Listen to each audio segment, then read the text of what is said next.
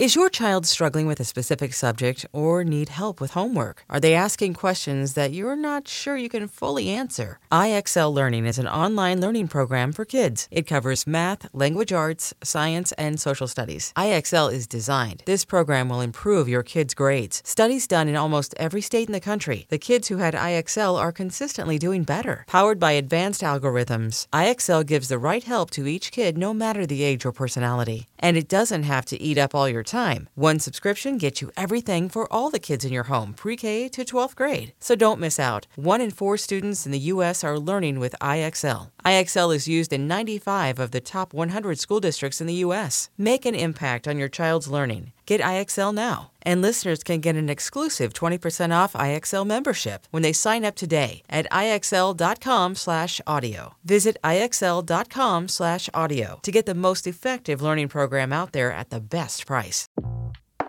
Hey fam, it's Jay from PushBlack. As you know, we're passionate about building black power. And one of the ways we can build power is through massive, unprecedented voter turnout.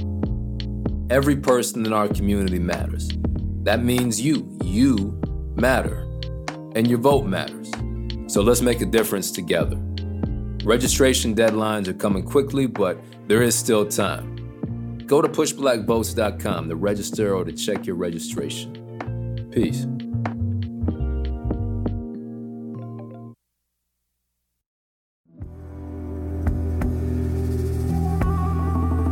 A secret FBI break in, stolen files, a threatening letter sent to a black minister, and finally, the lawsuit he filed against the US government before he died at only 47 years old.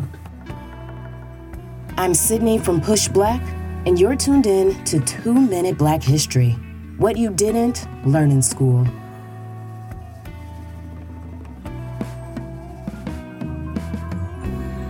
In 1969, black minister, professor, and activist Muhammad Kenyatta received a letter at his home from the FBI, warning him to stop fighting for civil rights in Mississippi. If not, the letter threatened, they would take other measures, which would not be as cordial as this note. They threatened his life. He sued the FBI for harassment, but that wasn't the end of it. In 1971, a group of anti war activists broke into the FBI's office and stole their now infamous COINTELPRO files.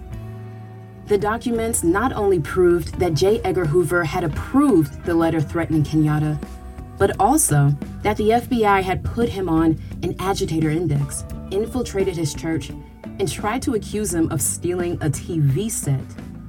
So that's all the evidence he needed, right? Unfortunately, the jury decided against his case when it went to trial in 1985. But he didn't stop fighting. Kenyatta once said, For some people, the issue regarding black oppression is an issue of finding a good master versus a bad master.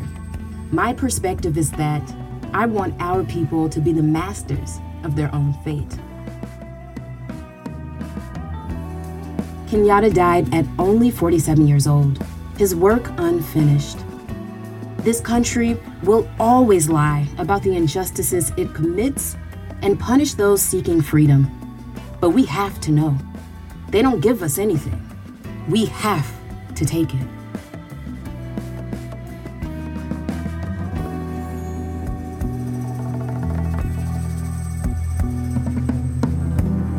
In order to move toward the future, you've got to look to the past and learn the Black history that you didn't get in school.